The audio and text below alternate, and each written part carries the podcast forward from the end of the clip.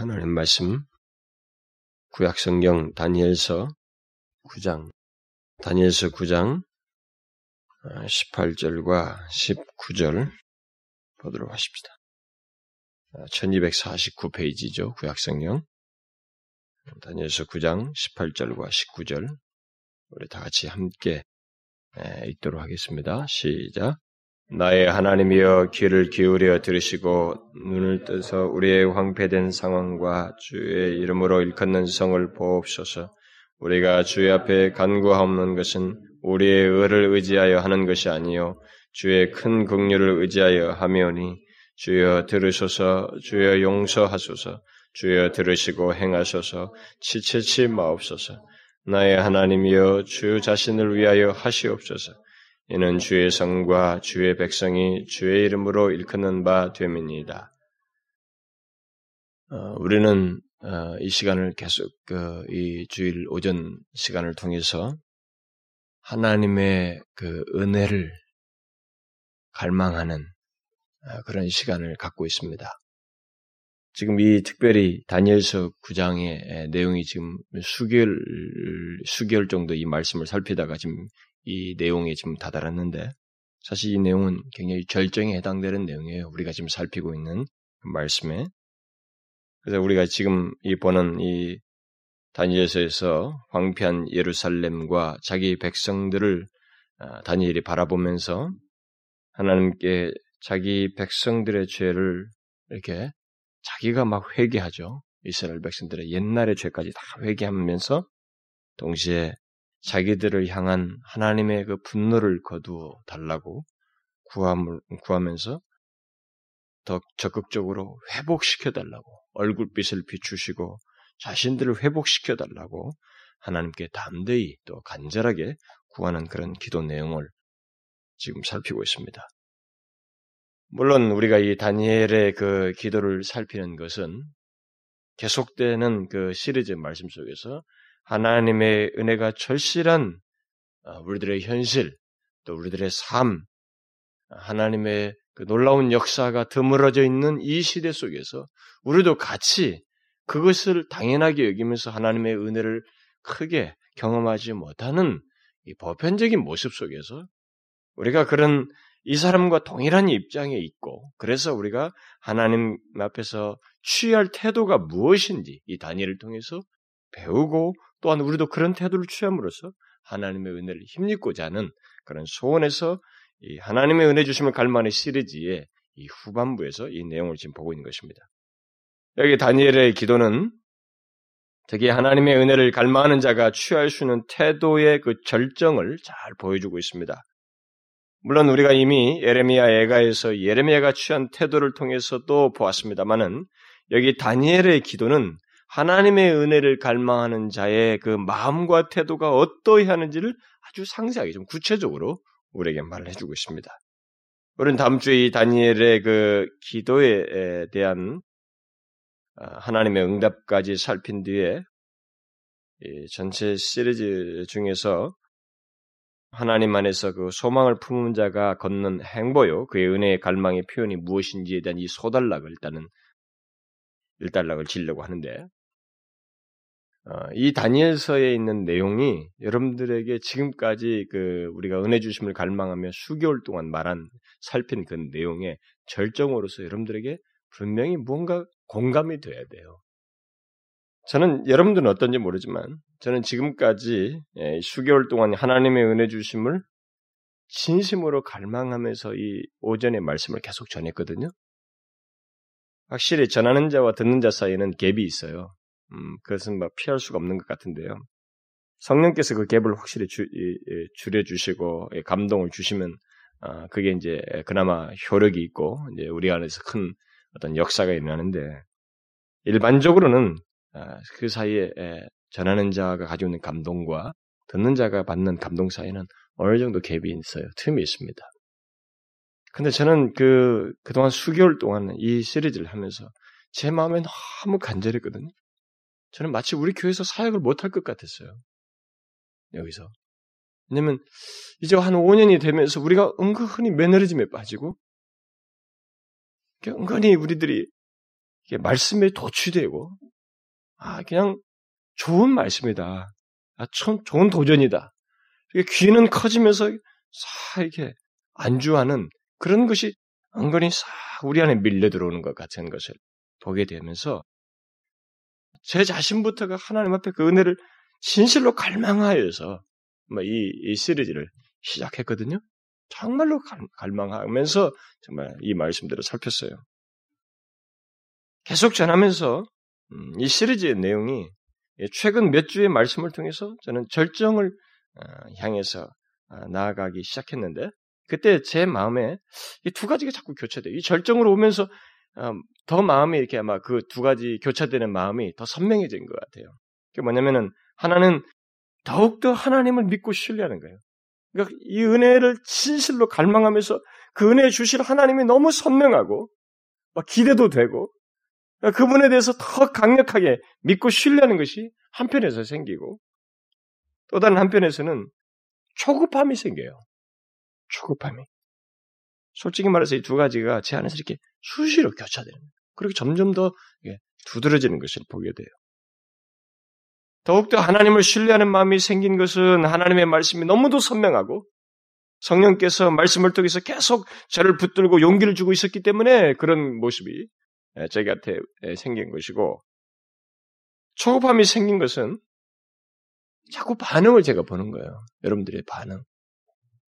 여러분들의 그 반응이 저한테 이렇게 보면서 초, 초급함으로 자꾸 드러나요. 왜 이렇게 반응이 더딜까? 그저 깨달음에서 끝나는 것인가? 주님께 왜 나아가지 않을까? 왜 하나님의 은혜 주심을 갈망하는 표현을 기도를 통해서 구체적으로 나타내지 않을까? 이런 것들이 아, 초급함을 밀려오는 거예요. 사실 여러분들이 한번 설교 듣고 한번 우르르 모이는 건 오히려 위험하긴 해요. 우리가 인격체이기 때문에 진심으로 하나님을 해서 반응하는 일이 있어야 되기 때문에 저는 막 일시적인 운동으로 하고 싶진 않아요. 진정한 역사를 원하거든요. 우리 한국교회에서 사람들에게 그동안 한국교회에서 먹힌 게 뭐냐면 운동이에요. 무슨 운동, 무슨 운동이에요. 아, 무슨 뭔가를 하나 해놓고 확 새벽기도 운동. 제가 특별 새벽기도 우리 지금까지 한 번도 안 하잖아요. 저 유혹이 많아요. 저도 이 새벽기도 오다 보면 어느 교회에서 새벽기도가 평상시 그 교회 앞에서 사람이 안 나와요. 제 그 시간에 기도 끝나고 나오는 시간인데. 근데 어느 기간에 보면 일 년에 한 두 번 정도는 막 사람이 무슨 뭐 떼거로 밀려나옵니다. 아, 이게 무슨 특별 새벽기도인가 보다. 그런 거 보면 그나마 저도 하고 싶어요. 그럼 제가 안 하잖아요. 네? 제가 왜 안 하는 줄 아십니까? 저는 여러분들에게 그렇게 할 수 있을 만큼의 충분한 메시지와 도전을 이 시간을 전해요. 그리고 그 도전 안에서 저는 성령께서 진실로 우리 안에서 역사하길 바라요. 여러분들이 자신의 전 인격이 여기 다니엘도 이 다니엘서 구 장을 기도할 때 자기가 항상 하던 습관대로 했고요. 그런 가운데서 예레미야의 서책을 읽고 하나님의 말씀을 읽는 것이 도전이 돼가지고 이렇게 한 거거든요. 결심하고 금식하면서 죄를 무릅쓰고 이렇게 간절하게 기도한 거예요. 그리고 나중에 응답받아요. 그런 일이 있기를 바라는 거거든요. 여러분 하나님은 절대 우리 마음에서 휘저을 수 있는 분이 아니거든요. 그렇게 생각하면은 잡신을 섬기는 거예요. 하나님은 절대 그렇지 않아요. 진실로 거룩하고 정직하신 분이에요. 진실하신 분이라고. 그래서 그분을 그대로 인정하고 싶은 거예요. 진실로 마음에 원해서 나와야 되는 거예요. 그래서 제가 안 하는 거예요. 무슨 뭐 특별 새벽기도. 저는 그것에 의해서 사람 모이는 거 저는 그렇게 반갑지 않아요. 지난번에 우리 저기 한 목사님 얘기 안 합니까? 자기가 오는 때가 우리나라에서 새벽기도 제일 많이 모인다는 저쪽에 에? 휴가 때 그 새벽기도를 한번 갔더니만 새벽기도 일 부, 이 부, 삼 부 하는데 말이죠. 딱 끝나고 나면 기도 좀 하려니까 십 분도 안 돼서 다 나가야 된대. 그 뒤 사람 오니까. 그러니까 와서 새벽 기도가 아니에요. 그냥 도장 찍는 거예요. 운동하는 거라고. 벌써 핀트가 빗나갔어요. 하나님께 온 것이 아니라 교회가 운영하는 시스템에 그들이 들어온 거예요. 우리는 이런 것에 도취되어 있습니다. 이게 뭘 의미하는지 몰라요. 이 세대가. 아주 당연하게 여기고 있습니다. 그리고 자기들이 도취되어 있어 잘하고 있다고 생각하는 거예요. 하나님이, 여러분 예레미야서나 이사야서 일 장 읽어보세요. 야, 성전 마당 그만 좀 밟아라 그러잖아요. 응? 성전 마당을 부지런히 밟으면서 제사 지내고 번제하는 거 내가 질렀다 오지 마라 그러잖아요. 주님이요. 그런 케이스를 두고 얘기하는 게 오늘날도 똑같은 현상이 벌어지고 있는 것입니다. 사람들이 착각하고 있는 거예요. 저는 여러분들이 그동안의 말씀들을 어느 정도 공감하고 그 말씀의 필요와 가치를 어느 정도 알게 됐는지 잘 모르겠습니다만은 일단 최근에 살피고 있는 이 다니엘서의 그 다니엘의 간구와 뭐 지난주 집회에서 살핀 그 이사야서 육십이 장부터 육십사 장의 그런 말씀이 우리들로 하여금 하나님께 구할 수 있는 기도 중에 이 최고거든요. 최고봉이에요. 그리고 우리에게 도전을 주는 최고의 내용이에요. 이런 것을 통해서 분명히 우리에게 진실한 각자의 자발적인 전인격적인 반응이 있어야 된다는 거죠. 그런 가운데서 하나님이 실제로 역사하시는 거예요. 단순한 모방이 아니라 야, 이런 정신, 이런 태도, 하나님을 향해서 똑같이 가졌던 그 마음, 중심을 가지고 움직이는 것을 통해서 하나님이 역사하는 거거든요. 그것에 대한 이 초급함이 있어요. 그 반응에 대해서. 여러분들은 그 지금 우리가 살피고 있는 이 다니엘서 구 장 같은 것이 얼마나 중요한 기도인지, 우리에게 얼마나 중대한 그리스도인으로 하나님의 백성으로서 얼마나 이 놀라운 경험 그리고 그 특권에 대한 내용들을 말하고 있는지 알고 있습니까? 여기 언급되는 내용들은 단순히 기도 문제가 아니에요. 그것을 넘어서서 하나님의 백성들이 하나님에 대한 이해와 신뢰가 어떠한지 그 하나님에 대한 그 진실한 이해와 신앙 여부를 다 드러내주는 장면이에요. 그런 것들을 다 포함해서 하나님과의 관계에서 가질 수 있는 특권이 무엇이고 하나님께 구할 수 있는 그 구할 수 있는 그 기도의 한계가 어느 정도까지인지 이런 것들을 보여주고 없다는 거죠. 없다는 거예요. 그리고 그렇게 기도하는 자의 영광과 그가 하나님의 도구로 사용된다는 사실 등을 내포하고 있기 때문에 하나님의 마음을 소유한 최고의 백성임을 증거하는 모습이기도 하는 거예요. 이런 기도를 통해서 반응할 수 있는, 이런 기도를 할 수 있는 사람들은 정말 하나님의 마음을 소유한 최고의 백성인 것을 보여주는 내용이에요. 그야말로 절정인 겁니다. 하나님의 은혜를 갈망하는 자의 절정을 보여주는 거예요.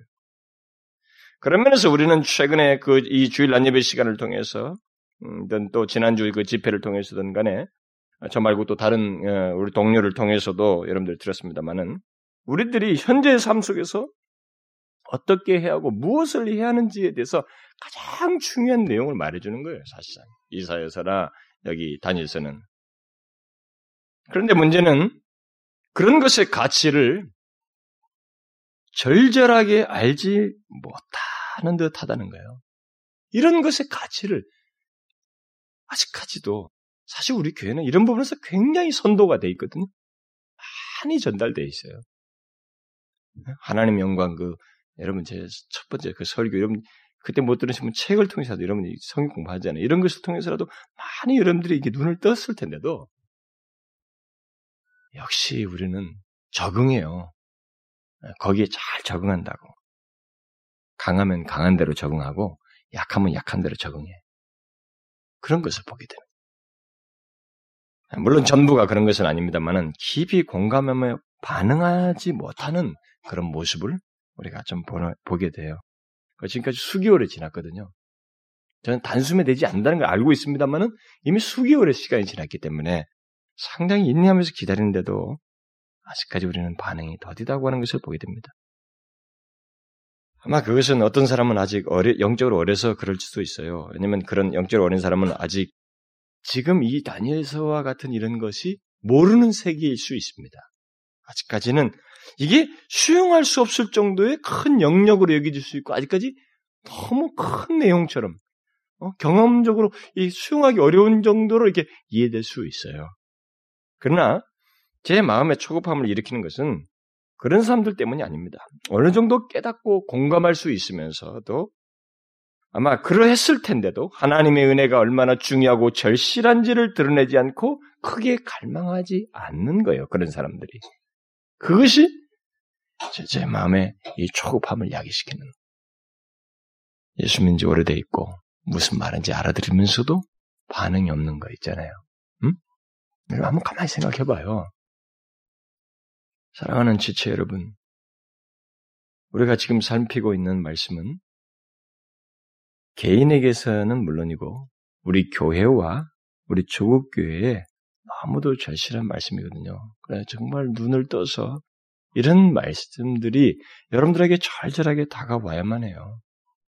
특별히 이런 것을 다루고 있고 계속 많이 강조하고 있는 우리 여기 교회 안에서는 반응이 있어야 돼요. 여러분들에게. 금요일날 제가 설교하고 나니까 어떤 청년이 저한테 그럽니다. 목사님, 잊었던 것을 다시 회복시켜 주셨습니다. 다시, 이제 다시 결심하고 아, 기도하기로 마음을 먹었습니다. 하고 하더군요. 여러분들이 만일 우리 목사는 항상 그런 말을 전한다. 하나님 말씀은 다 그렇지. 참 유익하구나. 여러 가지 면에서. 이런 정도에서 멈춘다면 여러분은 그동안의 말씀을 통해서 역사하시려고 하는 성령님이 여러분 안에서 무시되었다는 것을 말해주는 거예요. 제한됐다는 거죠. 여러분들이 성령을 제한하는 거예요. 제한받을 수 없는 분이신데 인격체이니까 우리가 인격적으로 거부한다는 거죠. 저는 지난주에 그 말씀을 전했던 모든 동료 목사들이 한결같이 자기 교회에서 제대로 대접을 받지 못하는 게 말씀을 전하는 내용에 있어서 제대로 대접을 받지 못한다는 사실을 듣게 되었습니다. 알게 됐어요. 크게 대적을 당한다는 것은 아니지만 밖에서는 여기 온 지난번 온 강사들이 다 굉장히 유명하거든요. 여러분도 알다시피 뭐 전국에 많이 어디든 안 간 데 없어요. 뭐 신학대학원들 집회는 다 다녀보는 사람들입니다. 각 신학대학원들, 목사들, 청년 집회, 선교단체 다 분주하게 다니는 유명 강사들이에요. 이 사람들이 밖에서는 그들이 전하는 말씀을 사람들이 들으려고 막 사모하면서 모입니다. 그런 것과 달리 자기 교회 성도들은 그들을 통해서 전해지는 말씀에 너무 익숙한 나머지 귀한 줄은 모른다는 거예요. 오히려 그냥 너무 냉소한, 냉소적이에요. 그냥 밋밋하게 반응한다는 거예요. 자기들이 다 안타깝다는 거죠. 네 명 모두 한결같은 얘기입니다. 물론 저도 예외가 아니라고 생각이 돼요. 여러분은 저의 논리와 표현과 강조에 익숙해 있습니다. 로이존스 같은 탁월한 설교자도 그 성도들이 논리에 익숙했거든요. 여러분 그 사람의 설교지 보면 다 했던 얘기예요. 그 교리가 또 반복, 반복되고 반복되고 십 년 뒤, 이십 년 뒤 반복되고 그래요. 근데 로이존스가 삼십 년 사역하고 뭐라고 한 줄 압니까? 자기 회중들에게. 나는 우리 회중이 나를 만들었다고 그랬어요. 감사한다고. 그걸 인내하면서 다 그 논리 구조, 표현 항상 익숙한데도 그것을 통해서 그들이 인내하고 더 견고해졌다는 것입니다. 여러분들이 이런 것들에 익숙한 나머지 하나님께서 저를 통해서 주신 감동까지, 감동은 어제 지난주의 감동과 오늘의 감동이 다를 수 있거든요. 성령은 저를 새, 표현과 용어는 같을 논리는 비슷할지 모르지만 하나님께서 감동은 새롭게 저를 통해서 하셔서 전하고 싶은 내용이 있을 거예요. 또 그렇게 하시거든요. 그런데 성령께서 저를 통해서 새롭게 주시는 감동까지 여러분들이 같이 무시하는 일을 할 수 있다는 거예요. 익숙한 나머지. 제가 지난주 집회에서도 말씀했습니다만, 물론 다른 사역자들도 그러하겠습니다만은, 저는 하나님께서 제 안에 주신 감동과 부담을 진실하게 반응해서 말씀을 전하려고 하고 있어요. 뭐 나름대로는 노력하고 있습니다. 지금 우리가 살피는 하나님의 은혜 주심을 갈망함의 내용은 현재 우리의 절실한 필요와 함께 하나님의 백성들이 하나님의 은혜를 힘입을 수 있는 전형적인, 그야말로 성경이 우리에게 말하는 아주 핵심적이고 한결같은 메시지예요. 그러니까 하나님의 은혜를 입고 싶다고 하면은 다른 길이 없어요. 지금 우리가 제가 여기서 소개해주는 이 코스 있잖아요. 어디서든 찾아볼 수 있는 이 핵심적인 구조인데, 이 진리. 이걸 따라야 되거든요. 근데 제가 최근에 몇몇 책들을 읽으면서 또 로이존스의 그 부흥이라는 책을 다시 읽으면서 제가 그 책은 참 여러 번 읽습니다만 그동안 제가 이 시리즈 속에서 전하고 있는 그 중요한 포인트들을 일찍이 로이존스 목사를 비롯해서 몇몇 유명한 사람들, 신실한 사람들이 다 전했어요. 저는 막 그런 걸 발견할 때 굉장히 희열을 느낍니다.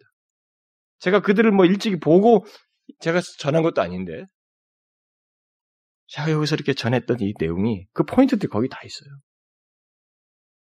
사람들이 듣든지 아니 듣든지 하나님께서 저에게 현재 우리 안타까운 현실 속에서 우리가 살펴야 할 말씀 그리고 가져야 할 태도가 무엇인지를 제대로 저한테 가르쳐 주셨구나.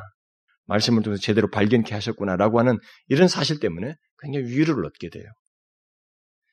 특히 성경을 읽다가 계속 발견하게 되는 사실은 하나님의 은혜를 갈망하는 자가 다다르게 되는 절정을 지금 우리가 살피고 있는 이 말씀, 이 시간에 전해지는 이 말씀이라는 것을 반복해서 다른 사람들 통해서도 발견해요. 여러분들이 이것을 아셔야 됩니다. 이게 우리의 절정이에요. 하나님의 은혜를 갈망하는 우리들에게 다다라야 할, 우리들에게 있어야 할 절정의 내용인 것입니다. 그러므로 여러분들이 정녕 하나님의 은혜를 얻고자 한다면 또 그의 은혜 주심을 갈망한다면 다른 방도가 없다는 것을 알아야 됩니다. 다시 말해서 지금까지 살핀 말씀대로 반응하셔야 되는 그것이 귀찮다면 여러분은 사실상 하나님의 은혜를 원치 않는다는 것이고 성경이 제시하는 은혜 얻는 길에서 벗어나 있는 거예요. 은혜 얻는 길을 원치 않는 것입니다. 저는 여러분들 중에 그런 사람이 있을까 두렵습니다. 왜냐하면 그것은 사실상 그리스도인으로서 가장 안 좋은 상태이거든요.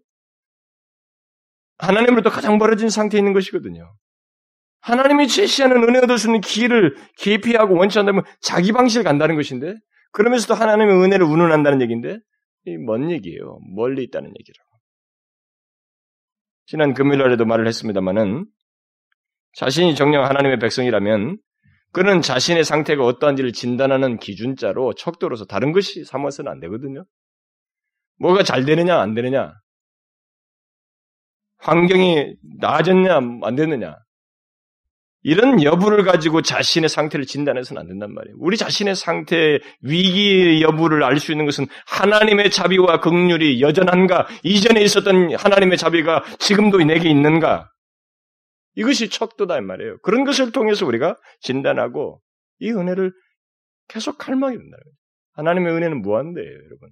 이 세상에서 경험하는 것도 사실상 무한대예요. 우리가 하나님 나라에 완성된 하나님 나라에서는 정말로 음, 그 하나님의 모든 것을 알고 경험하게 되는 엄청난 경험들을 하겠지만 근데 놀랍게도 하나님은 지금부터 충분히 맛볼 수 있는 기회를 주셔요. 이 땅에서부터. 구하고 갈망하는 자에게. 하나님의 은혜로 사는 진실한 백성들은 그런 태도를 갖습니다. 자신의 현재를 진단하는 것을 다른 것으로 삼지 않습니다. 하나님의 은혜 여부예요. 그러므로 여러분, 여러분은 하나님의 은혜를 갈망하는 자가 마침내 구, 아, 그, 구하게 되는 내용이요. 곧 현재 살피고 있는 이 다니엘의 간구를 깊이 공감하시고 소유하셔야 됩니다. 이런 간구를 이해하지 못하거나 공감이 거의 되지 않는다면, 그래서 자기와는 상관이 없는 것으로 여긴다면, 그는 결국 자기 문제, 곧 자기 자신의 어떤 먹고 사는 문제, 물질적인 문제 수준에서만 하나님께 구한다는 얘기가 되거든요. 그것은 잡신수하는 거예요. 우상숭배자들도 그 정도는 하는 것입니다. 그러니까 하나님의 풍요로우심을 너무 몰라요. 하나님을 잘 모르는 것입니다. 그렇게 예수를 믿어서는 안 된다는 거예요. 하나님은 우리가 지금부터 수도 없이 묵상하고 살피고 경험할 때 성경에 게시된 수많은 아브라함이든 많은 사람들이 경험한 그 하나님 그대로거든요. 동일하게 우리에게도 경험될 수 있는 그 하나님이에요. 그러니까 제발 그 하나님을 제한하지 말아야 된다는 것입니다. 지난주에 살핀 이사야의 기도와 여기 다니엘의 기도를 우리는 잘 봐야 됩니다. 그리고 하나님의 은혜 주심을 갈망하는 자가 마침내 구하는 것이 무엇인지 또 어떻게 구해야 하는지 그런 것들을 우리가 알고 우리 자신도 좀 구할 수 있어야 돼요. 소유해야 됩니다. 이 절정. 그리스도인들에게 다다를 수 있는 이 절정을 우리도 소유해야 됩니다. 왜냐하면 이것은 우리가 누릴 수 있는 특권이거든요. 그리고 하나님께서 우리에게 이루실 어떤 최고의 역사의, 역사이고 또 그 역사에 우리를 사용하시는 것이기 때문에 여기까지 나가야 된다. 물론 우리 자신이 하나님의 은혜를 더욱 깊게 경험하는 이것도 되고요. 우리의 기도를 통해서 하나님께서 주변도 회복하시지만 당사자, 그것을, 그런 것을 구하는 통로인 그 사람은 하나님 자신을 더 깊이 개인적으로, 직접적으로 경험하게 됩니다. 그런 놀라운 복이 있어요.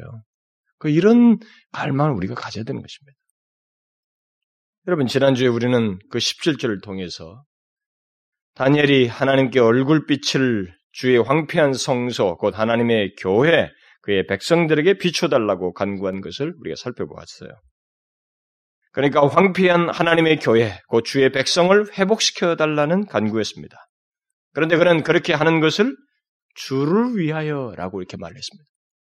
황폐한 자기들을 회복시켜주는 것을 주를 위하여, 하나님을 위한다 이렇게 말했습니다. 하나님께서 우리들을 회복시켜주시는 것이지만 결국은 이것은 하나님 자신을 위하는 것이기 때문에 자신을 위해서 우리를 회복시켜 주십시오 이렇게 구하는 것입니다. 우리는 주의 백성으로서 우리와 하나님은 뗄 수 없는 관계 속에 있고 그로 인해서 항상 함께 거론되기 때문에 하나님의 교회, 곧 그를 믿는 우리들을 회복시키는 것은 바로 하나님 자신을 위하신 것입니다. 그러니 우리를 회복시켜 주십시오. 얼굴빛을 비추어 주십시오. 이렇게 구하는 것입니다. 그러니까 여러분, 똑같은 기도를 해도 얼마나 다릅니까? 이쪽은 하나님에 대해서 철저한 이해가 있어요. 그리고 견고한 신뢰가 있습니다. 야, 뭐 주십시오. 이것은 잡신에게도 하는 거거든요. 관계가 선명치가 않아. 그분에 대한 이해가 선명치 않아. 뭐 주십시오. 뭐 주십시오. 이것은 정말 하나님을 너무 모르고 너무 초보 수준에 대하는 거예요. 여보십시오. 하나님이 어떤 분인지 너무 잘 알아요. 자기와 뗄 수 없는 관계에 있어. 그 관계를 또 믿고 있어요. 그렇기 때문에 우리를 회복시켜 주십시오. 주님 자신을 위해서 그러십시오. 왜냐하면 하나님과 우리 사이는 그런 관계가 있기 때문에 우리를 회복시키는 것이 바로 하나님 자신을 위하시는 것입니다. 그러니 하나님 얼굴빛을 비춰주십시오. 이렇게 기도를 하고 나서 다니엘은 계속해서 기도를 하는데 다소 반복되는 것 같지만 그의 마음에 간절함과 절박함을 담은 표현들이에요. 십팔 절에서 다시 애절한 마음으로 우리의 황폐된 상황과 주의 이름으로 일컫는 성을 보옵소서라고 하면서 주의 큰 긍휼을 의지하여 구하오니 자기의 간구를 들어달라고 간절히 하나님께 구하고 있습니다. 그리고 십구 절에서도 주의 성과 주의 백성이 주의 이름으로 일컫는 바 되오니 주님 자신을 위해서, 다시 한번 이런 말 하죠. 주님 자신을 위하여 긍휼을 베풀어 달라고 간절하게 기도하고 있습니다. 자, 여기서 먼저 이 사람의 간구 내용을 다시 보도록 합시다. 십오 절에서 다니엘은 자신이 기도하는 하나님이 어떤 분인지 먼저 묘사를 했어요. 어떤 분이라고 그랬어요? 강한 손으로 주의 백성을 애굽 땅에서 인도하여 내시고 오늘과 같이 명성을 얻으신 하나님, 바벨론과 메대에서 여전히 자기를 불구덩이에서 사자굴에서 건져내시면서 여전히 명성을 얻으시는 그런 능하신 하나님, 자기 백성들을 자기 백성들을 이렇게 능력으로 인도하여 내시는 하나님이시라고 하는 것을 믿고 그러신 하나님을 의식하고 어, 앞에서 자기가 구하는 하나님 이런 분이라는 것을 묘사를 했습니다. 그는 바로 그 하나님을 지금 부르고 있어요. 나의 하나님이요. 십팔 절에서 바로 그 하나님을 부르고 있습니다. 나의 하나님이요.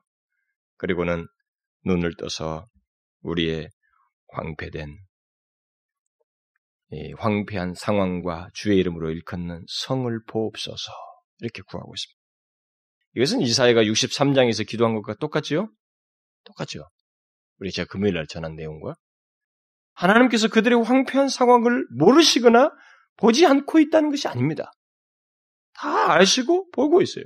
그러나 다니엘은 그런 상황을 하나님과 연관지어서 말을 하고 있는 것입니다. 그러니까 자시, 자기의 상황을 하나님과 연관지어서 보고 이 상황을 하나님께 이렇게 말을 하고 있는 거예요. 이걸 잘 봐야 됩니다. 우리는 그냥 쓱 읽어가면 안 돼요. 배워야 돼요. 이런 말을 토해내는 이 사람의 이해와 심정을 이해, 알아야 되는 것입니다. 하나님께서 자신들의 상황을 다 알고 계시고 또 보시고 있다는 것을 다니엘은 알고 있음에도 불구하고 그는 지금 그가 이렇게 지금 말을 하고 있는 것은 자신들의 황폐한 상황이 하나님과 연관되어 있다고 하는 믿음을 가지고 이렇게 말하는 거예요. 어떤 믿음이에요? 나는 하나님의 백성이에요. 그러면 내 삶의 영역은 내가 하나님과 관련된 것처럼 내 삶의 환경과 내가 있는 처한 상황, 특별히 하나님의 교회의 상황은 똑같이 하나님과 연관되어 있어요. 나라랑은 존재와 하나님 사이의 관계가 있으면서 내가 경험하는 상황도, 내가 있는 처지, 내가 비참한 모습, 상태 가지고 있는 이것도 동일하게 하나님과 연관되어 있는 거예요. 바로 그런 맥락에서 얘기하고 있는 거예요. 이걸 잘 이해하셔야 됩니다. 이게 단순한 모방으로 생각할 게 아니라 여러분 이 사람이 지금 그렇게 이해하면서 하나님을 붙들고 있는 그의 믿음을 잘 보셔야 돼요. 여러분들은 자신의 상황, 우리들의 이 황폐한 처지, 여러분들의 예수를 믿는 사람으로서 경험하는 이 안타깝고 낮은 상태, 어떤 좋지 않은 절박한 절망스러운 상황과 이런 경험들을 하나님과 연관지어서 보고 있습니까?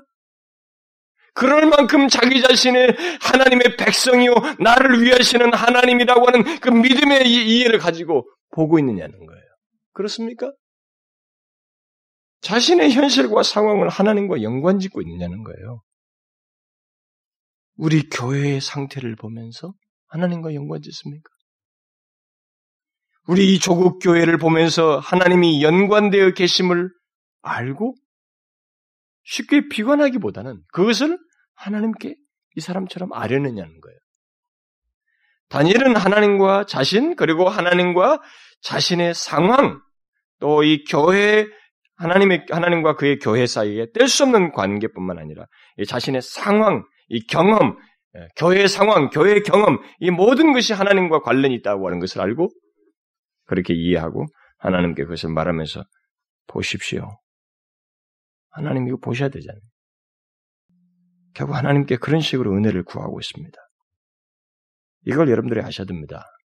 진짜로 하나님 자신이 믿고 있다면 여러분과 저의 상황과 경험은 하나님과 뗄 수 없는 관계에 같이 있어요. 그것은 하나님과 만일 이, 여러분들이 그 하나님과 자신의 상황을 관련지어서 생각지 않는다면은 그렇게 뭐 바라볼 만한 그 이해나 믿음이 없다면은 여러분들은 사실상 그 하나님과 자신 사이의 관계를 특별하게 또 실제적으로 신뢰하지 않던, 않고 있다는 것을 말해주는 것입니다. 정상적인 믿음이라면 하나님에 대한 이해가 바로 있고 하나님과 자신 사이의 그 언약의 관계를 믿고 있는 사람이라면 자신의 상황과 하나님을 연관지어야만 해요. 그렇게 봐야 됩니다. 그래서 여러분들이 하나님을 믿는다면 그렇게 하셔야 됩니다. 자신의 상황과 하나님을 연관지어야 돼요. 하나님은 나의 하나님이시지 않습니까? 하나님 나의 삶과 나의 상황과 상태에 하나님은 무관할 수 없습니다. 하나님 교회를 보십시오. 교회를 세운 자가 누굽니까? 이 교회를 이끄신 자가 누굽니까? 각각 다른 이 개체들을 한 공동체를 세우시고 이끄신 자가 누굽니까? 교회는 하나님의 이름에 달려 있습니다. 하나님. 근데 이 교회 상황을 보십시오. 이 상황을 보십시오. 교회가 낮은 상태에 아무리 교회가 낮은 상태에 있다 할지라도 일단 우리는 하나님과 연관 지어야 돼요. 내 자신이 그렇게 아주 비참한 상태에 있다 할지라도 정녕 자신이 하나님을 믿는다면 일단 자신을 하나님과 연관 지어서 봐야 돼요. 연관 지어야만 하는 것입니다. 이게 믿음이에요, 여러분. 진짜 하나님을 믿는 거예요. 그래서 여기 다니엘처럼 하나님 눈을 떠서 우리의 황폐한 상황을 보십시오. 하나님 저의 상황을 보십시오. 하나님 우리 교회의 상태를 보십시오. 우리 조국 교회를 보십시오. 제가 예수를 믿고 있지만 저의 모습을 보십시오. 예수 믿는 자들이 많은 이 나라 형편을 좀 보십시오. 이게 일종의 간구예요. 하나님 저는 하나님의 자녀가 아닙니까? 하나님을 믿는 주의 백성이 아닙니까? 그런데 저의 상황을 보십시오. 여러분 이런 식의 기도를 해보았어요? 이것은 하나님의 자녀다운 간구인 것입니다. 이 같은 간구는 우리들이 자신을 하나님의 자녀로 믿고 있다고 하는 것을 스스로 드러내는 거예요. 우리 자신들이. 여러분은 하나님이 자신의 아버지이신 것을 믿으십니까? 여러분들의 아버지이신 걸 믿어요? 나의 아버지이시라고 하는 것을. 하나님이 나의 하나님이요, 여기, 여기 물는데 나의 하나님인 걸 믿습니까? 그리고 그가 자기 백성을 능력으로 구하시고 인도해 오신 것을 믿습니까? 그렇다면은 자신의 상황과 하나님을 연관지어야 돼요. 여러분들이 진실로 하나님을 믿으면 자신의 상황을 하나님과 연관지어서 그것을 하나님께 알아야 됩니다. 우리들의 상황을, 우리들의 이 교회를, 하나님의 자녀들로 구성된 교회의 상황을 하나님과 연관지어서 말을 해야 돼. 심지어 하나님의 자녀인 자기가 있는 가정과 교회의 상황을 하나님께 알아야 되는 것입니다. 하나님, 제가 있는 이 가정을 보십시오. 이대로 놔두지 마십시오. 그런 믿음과 신뢰를 하나님께 두고 하나님께 간구한다면 그것은 하나님께 받아들여질 간구인 것입니다. 이건 우리가 누릴 수 있는 특권이에요. 다니엘은 이 부분에 있어서 확고했습니다. 특히 그는 주의 성 예루살렘, 그 주의 이름으로 일컫는 성을 벗이라고 말하고 있습니다. 어떤 그 마음이 기저에 깔려 있어요? 이 말 속에? 하나님의 이름이 불려지는 성, 곧 하나님의 이름이 불려지고 하나님의 이름이 연관되어 있는 교회가 황폐에 있는 것을 보시고 긍휼을 베풀어 달라는 거예요. 아니, 하나님은 하나님께서 그렇게 반응하지 않을 수 없으시다고 하는 그런 믿음이 기저에 깔려 있습니다. 왜요? 예루살렘 성, 곧 교회에 있는 하나님의 이름 때문이에요. 교회는 앞에 우리 지난 시간에 살펴보았다시피 하나님의 이름이 불려지고 있어요. 그리고 교회를 보면 하나님이 거론되어야만 해요.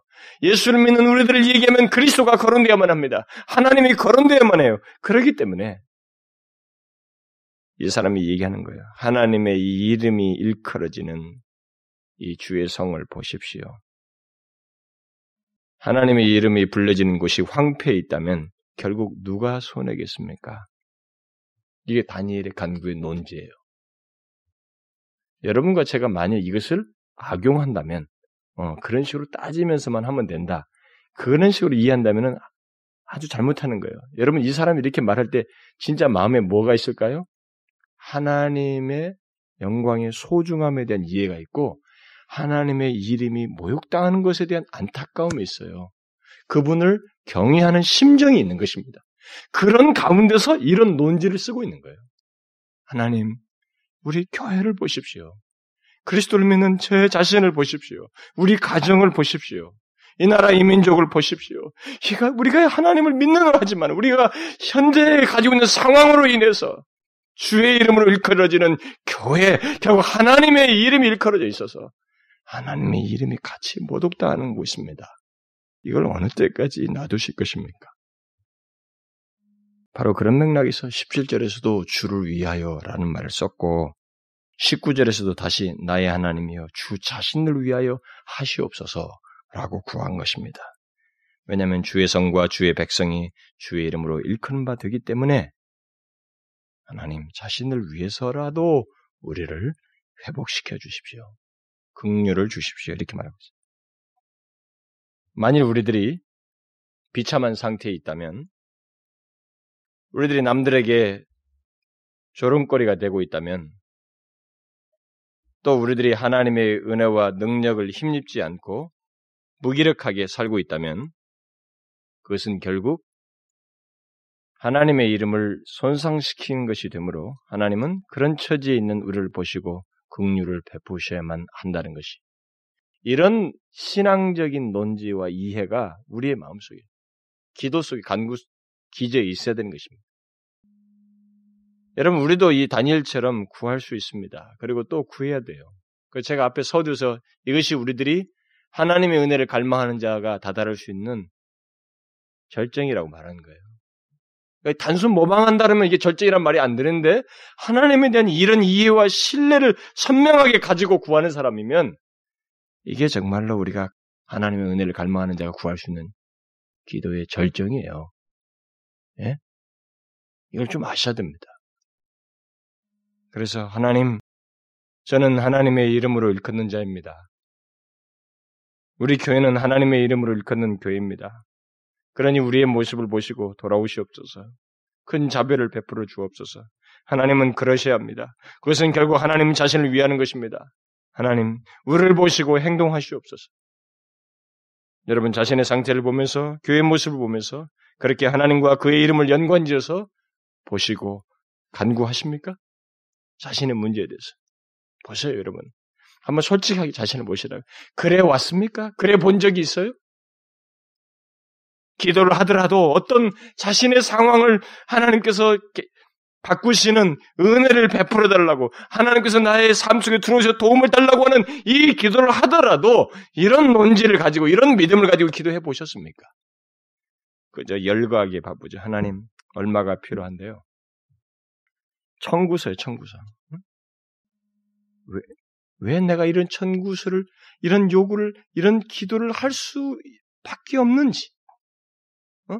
왜 이 하나님은 이 부분에 대해서 아셔야만 하는지, 그런 하나님에 대한 이해와 신뢰도 없이 혼자 일방적으로 던지고 마는 거예요. 그리고 응답 없다고 하나님은 죽은 신이라고 단정지어요. 성경대로 하나님의 이해도 없고 태도도 취하지 않으면서 자기 마음대로 하나님을 규정해놓고는 하나님은 죽었다는 거예요. 응답 없는 신이라는 거예요. 아, 넌센스입니다, 여러분. 그러니까 하나님을 정말 잘못 믿는다는 거예요, 오늘의 현대인들이, 그리스도인들이, 예수 믿는 사람들이. 여러분, 자신의 상황이 하나님에 대한 이해와 신뢰를 가지고 연관지어서 말씀하시고 구하시면 됩니다. 우린 그럴 수 있어요. 하나님의 백성은 그럴 수 있는 사람들입니다. 그저 나와 하나님 사이는 뗄 수 없는 관계에 있으니까 뭐 알아서 하겠지. 그게 아니라, 하나님 저를 진실로 보십시오. 주의 교회를 보십시오. 조국교회를 보십시오. 우리는 하나님의 이름으로 일컫는 자들입니다. 주의 이름이 더 이상 모욕당하는 것을 제가 너무 아파하고요, 견디지 못하겠습니다. 제 가정에서 제 남편이 저를 보면서 자꾸 하나님의 이름을 거론하면서 무시하는 것을 제가 너무 견딜 수가 없고요. 제가 직장과 이 사회 속에서 이 나라의 민족이 예수 믿는 나로 인해서, 우리 교회로 인해서 하나님을 자꾸 모독하는 것을 너무 견딜 수가 없습니다. 보시옵소서. 돌아오시옵소서. 은혜를 주옵소서. 이렇게 간구를 해야 된다는 거죠. 자신과 하나님을, 자신의 상황과 하나님을, 우리 교회와 이 조국 교회와 하나님을 연관지어서 이렇게 볼 뿐만 아니라 아뢰는 일을 해야 된다, 이 말입니다. 여러분 아시겠습니까? 항상 그러셔야 됩니다. 우리는 항상 그런 식으로 자신의 상황을 하나님께 아뢰 수 있어야 돼요. 그게 아주 이 사람이 잘하는 거예요. 정말 하나님의 자녀로서 특권을 마음껏 누리고 있는 거예요. 하나님의 자녀다운 기도를 하고 있는 것입니다. 그런데 이 다니엘의 간구 속에서 우리가 주목할 또 다른 사실이 있어요. 그것은 그가 무엇을 의지하여서 그 같은 간구를 하고 있는가 하는 것입니다. 무엇을 의지해서 하나님께 간구한다고 말하고 있어요? 응? 무엇을 의지해서? 우리의 의를 의지하여 하는 것이 아니요, 주의 큰 긍휼을 의지하여 함이오니. 여러분, 우리가 하나님께 간구할 때 의지하여 붙들어야 할 것이 무엇인지를 여기서 분명하게 봐야 됩니다. 우리는 먼저 우리의 의를 의지하지 말아야 합니다. 하나님께 간구할 때 우리의 의를 의지하지 말아야 돼요. 사실 우리들이 우리의 의를 의지하면 하나님의 긍휼을 구할 진실한 마음이 우리 가운데 있지 않게 되고 생기지 않아요. 있지 않게 되고, 하나님께 간구를 한다 할지라도 그것은 모두 입에 발린 소리밖에 안 돼요. 이걸 잘 아셔야 됩니다. 우리들이 진실로 하나님께 무엇인가를 구하려면 우리에게 있는 그 어떤 것도 의지하지 말아야 됩니다. 나는 그래도, 나는 그래도 다른 사람들에 비해서 아, 저렇게 지저분하게 말해, 아, 어? 성질 부리고 말하지, 어? 남들 저 괴롭히고 저렇게는 아니. 나는 그래도 선하게 살았으니까 내 기도는 들어주시겠지. 또 나는 남들에 비해서 열심히 봉사하니까 내 기도는 들어주겠지. 내가 교회에서 이런저런 직분을 맡아서 섬기니까, 나는 목사니까 내 기도는 더 하나님이 잘 들어주시겠지. 천만의 말씀이. 절대 그렇게 생각해서는 안 됩니다. 우리는 그런 것을 의지해서 기도해서는 안 됩니다. 제가 이렇게 말을 해도 우리 중에 많은 사람들은 사실 잠재적으로 그런 생각을 가지고 있어요. 뭐 말로는 안 해도 은근히 자기는 낫다고 생각해요. 내가 기도하면 내 기도는 좀 들어줘야만 한다는 거예요. 자기 뭔가를 의식하면서 남보다 낫다고 하는 무엇인가, 어? 저 사람보다는 그래도 나아요. 저 우매무지한 사람보다는 또 내가 더 하나님께 기도하기에 더 효력이 있을 거라고 생각해요. 그래서 내 기도를 들어주는 것, 들어주시겠지 하는 생각들을 갖습니다. 그것은 자신을 구원하시고 살리실 수 있는 하나님, 그야말로 나의 기도를, 내가 하나님께 기도한다는 것은 그가 나에게 모든 전권을 쥐고 있다고 하는 사실인데 이 사실을 사실상 인정하고 있지 않은 거예요. 그러니까 내가 기도하면서도 나에게 맞춰주는 신을 생각하는 거예요. 진정 나의 모든 것을 주신, 여기 다니엘이 말한 것처럼 강한 손으로 주의 백성을 애굽 땅에서 인도하신 전능하신 하나님, 그 하나님이 아니에요. 정녕 우리가 하나님께 기도한다면, 진실로 기도한다면 우리는 이사야 육십사 장에서 기도하였듯이, 제가 앞에 목도시안에 읽었듯이, 우리는 다 부정한 자 같아서 우리의 의는 다 더러운 옷 같음을 깊이 인식해야 돼. 우리의 의라고 하는 건 내가 그런 내세울 무엇이라고 말할 만한 무엇이라도 이것은 하나님 앞에 다 더러운 옷과 같다는 것을 알아야 됩니다. 그런 깊은 인정이 있어야 돼요. 무엇이든 간에 이 세상에서 우리가 남들과 비교하면서 조금이라도 낫다고 얘기는, 의롭다고 얘기하는 게 뭐예요, 여러분? 어? 뭐 있습니까, 여러분? 능력, 실력, 건강, 젊음, 지식, 교회에서 섬긴 경력들, 직분, 목사니까요? 우리에게 있는 모든 것은, 내가 조금만 낫다고 여길 만한 것은 하나님 앞에서 다 더러운 옷과 같은 것입니다. 그래서 하나님께 간구하려면은 우리는 우리 자신 안에 있는 그 어떤 것도 의지할 수 없고 의지할 만한 것도 없다고 하는 것을 진심으로 인정해야 됩니다. 그래서 하나님께서 내 기도를 들어주시는 것은 내가 잘나서도 아니고 봐줄 만한 것이 있어서가 아니라고 하는 것을 깊이 인정하고 오직 하나님께 집중할 수 있어야 돼요. 그래서 이 사람이 쓴 것이 뭐예요? 내, 의, 내 의를 의지하지 않고 집중하는 게 뭡니까? 뭐예요? 주의 긍휼이에요. 주의 크신 긍휼. 뭡니까? 이쪽에서 불쌍히 여겨주는 거예요. 하나님 편에서 오직 그것만 기대한다는 거예요. 거기에만 소망이 있다는 것입니다. 간구하는 사람의 심령을 지배해야 되는 것은 바로 이거예요. 다른 거 아닙니다. 네, 모든 것은 아무것도 부정한 자와 같습니다. 오직 하나님의 크신 긍휼만이 의지할 만한 것입니다. 그것만을 의지하여 거기에 유일한 소망이 있습니다. 그러니 주의 크신 긍휼을 따라서 내 간구를 들어주십시오. 여러분, 내가 이렇게 이렇게 했으니까, 또 내가 기도했으니, 심지어 기도조차도 내가 기도했으니까 들어주셔야지, 이거 아니에요. 기도를 해도 아무리 열심히 내게서 일어나는 일을 가지고 말하는 게 아니에요. 내가 기도를 했어도 긍휼 베푸시는 그의 주권자의 결정이 다 달려있어요. 여기서 크신 긍휼이라고 말하는 것은 바로 그걸 인정하는 거예요. 자기의 어떤 행동을 의지하지 않습니다. 하나님 편에 모든 것이 있다는 거예요. 그런 믿음을 가지고, 그런 하나님에 대한 이해를 가지고 간구를 해야 되는 거예요. 따라서 우리가 간구할 때 의지하며 붙들어야 하는 것은 진실로 하나님의 크신 긍휼입니다. 하나님, 그저 우리를 불쌍히만 여겨주십시오. 주의 그 크신 능력을 다시 한번 베풀어 주십시오. 우리의 소망은 주님의 긍휼에 있습니다.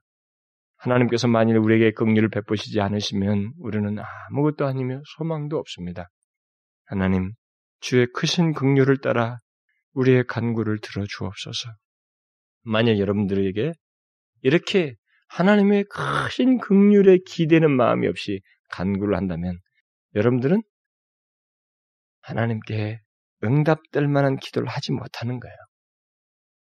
그러니까 정말 우리가 얼마나 인간이 교만한지 모르거든요. 그러니까 조금 뭐 지식, 여러분 이, 이지가 담을 수 있는 양이 얼마나 되는데요. 언어, 여러분 언어 용어도 몇 개밖에 못 돼요.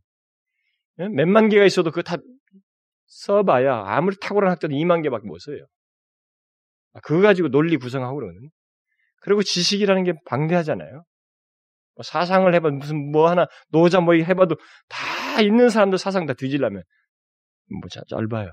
그런데 그 조금 닮은 거 가지고 뭘 알고 사회에 위치가 있다고 뭐 경험이 있다고 그거 가지고 자기는 그래도 낫다고 그래서 이렇게까지 뭐 불쌍히 여겨달라고 이렇게까지는 나는 못 구하겠다. 그러니까 벌써 하나님의 이해가 틀린 거예요. 그 사람은 자기는 언제 태어나서 언제 가는 거거든요. 흙으로 돌아가잖아요. 인간 태워봐요. 뭐 나오는가? 죄밖에 안 나와요. 그거밖에 없어요. 아니 그런 실체인 것을 인정을 안 하는 거예요. 하나님은 영원부터 영원까지 계시는 분이에요. 전능자시라고요. 인간을 창조하신 분이란 말이에요. 그러니까 그분에 대한 이해가 있으면 자신의 실체를 알고 이렇게밖에 못 구한다는 것을. 다니엘은 어떤 사람이에요, 여러분? 대제국이 총리까지 된 사람 아닙니까? 식견이 있었고 그리고 정말 그 불구덩이에서 건져내는 그런 경험을 한 사람이잖아요. 그러니까 이 모든 것이 종합돼서 이 사람에게 결론은 그거예요. 자기가 간구할 때 내리는 결론은 오직 하나님의 크신 긍휼에 달려있다는 거예요. 그걸 의지해서 구하는 것입니다. 여러분 이것을 우리가 잊지 말아야 됩니다. 우리가 만일 하나님의 크신 긍휼에 의지하여서 기도하지 않으면 우리의 기도는 사실상 응답받지 못할 기도예요. 왜냐하면 하나님을 인정하지 않는 것이거든요. 하나님께 간구할 때 우리는 철저하게 우리 자신의 의를 의지하지 말아야 됩니다. 오직 하나님의 크신 긍휼만을 의지해야 됩니다. 그리고 마지막으로 이 다니엘의 간구 속에서 우리가 기억할 사실은 그의 간구 태도예요. 십칠 절에서 다니엘이 우리 하나님이여 지금 주의 종의 기도와 간구를 들으소서 이렇게 말했죠. 제가 그때 십칠 장, 십칠 절 할 때 이걸 강조하지 않고 지나갔는데 마지막에 언급하려고 그랬습니다. 우리 하나님이여 지금 주의 종의 기도와 간구를 들으소서. 그는 하나님께 자기의 기도를 지금 들어달라고 긴박하게 구하고 있습니다.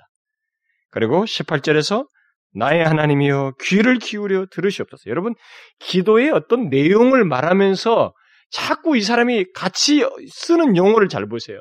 무언가 기도를 간구하는 내용이 있어요. 그 내용이 있는데 이 내용을 전달하는 자기 심정을 같이 병행해서 표현하고 있어요.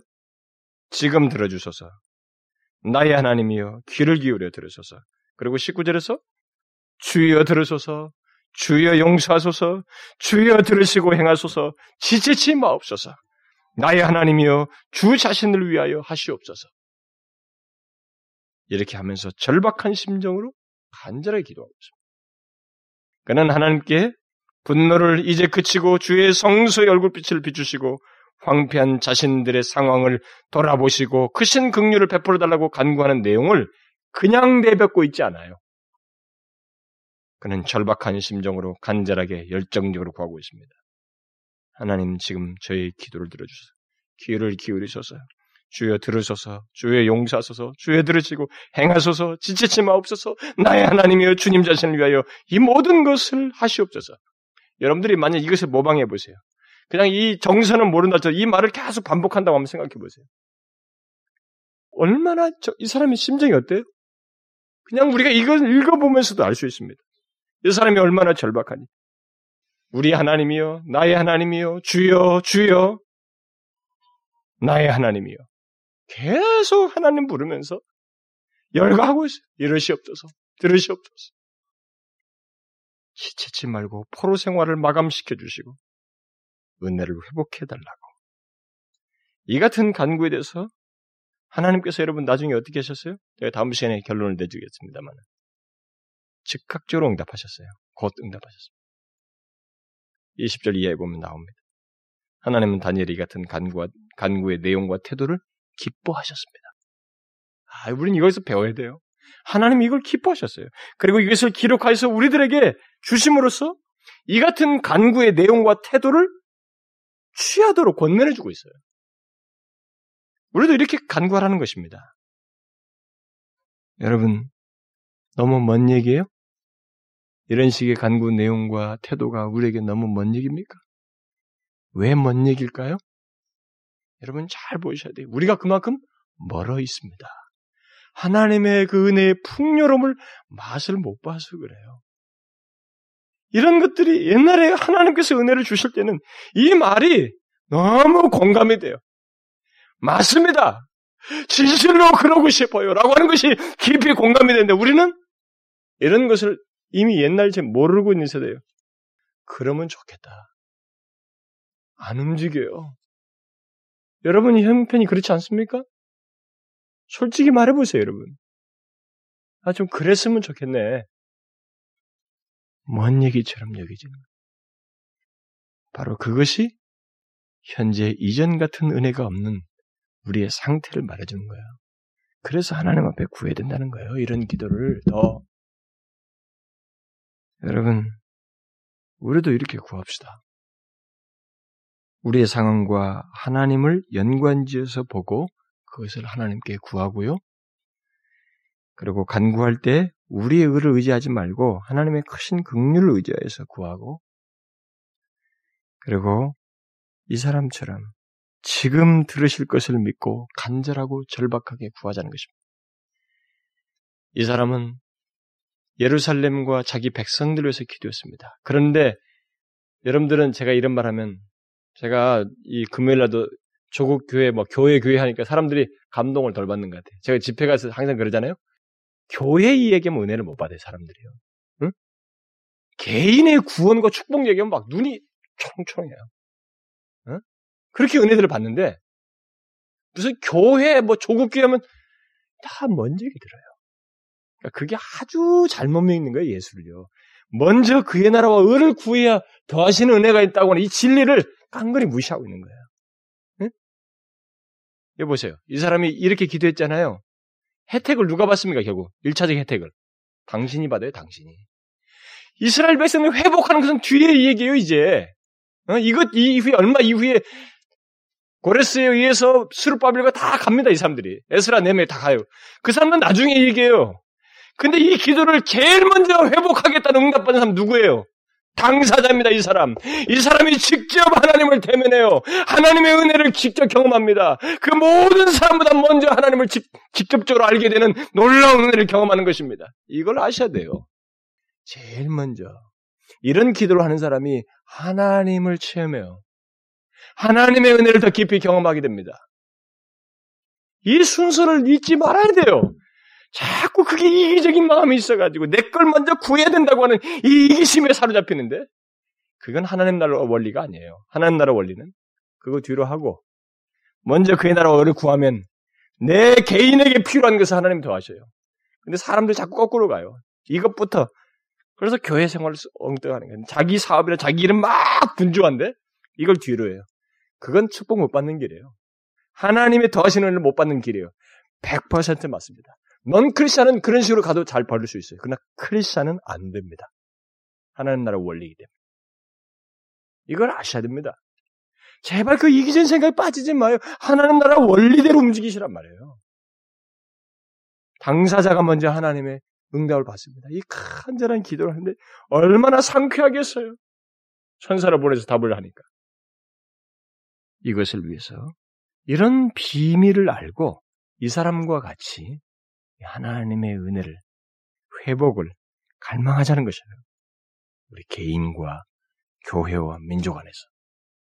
여러분 아시겠죠? 이 놀라운 비밀을 아셔야 됩니다. 기도합시다. 저희들을 향하여서 그 크신 자비를 다시 한번 베풀어 주시옵소서. 우리의 황폐한 상황과 주의 이름을 걷는 교회와 우리 자신들을 보시고 하나님이여 크신 긍휼을 베풀어 주시옵소서. 그래서 다시 우리가 소생하여 주의 이름을 드러내고 주 하나님의 그 영광이 이 세대 속에서 분명히 드러나게 하여 주옵소서.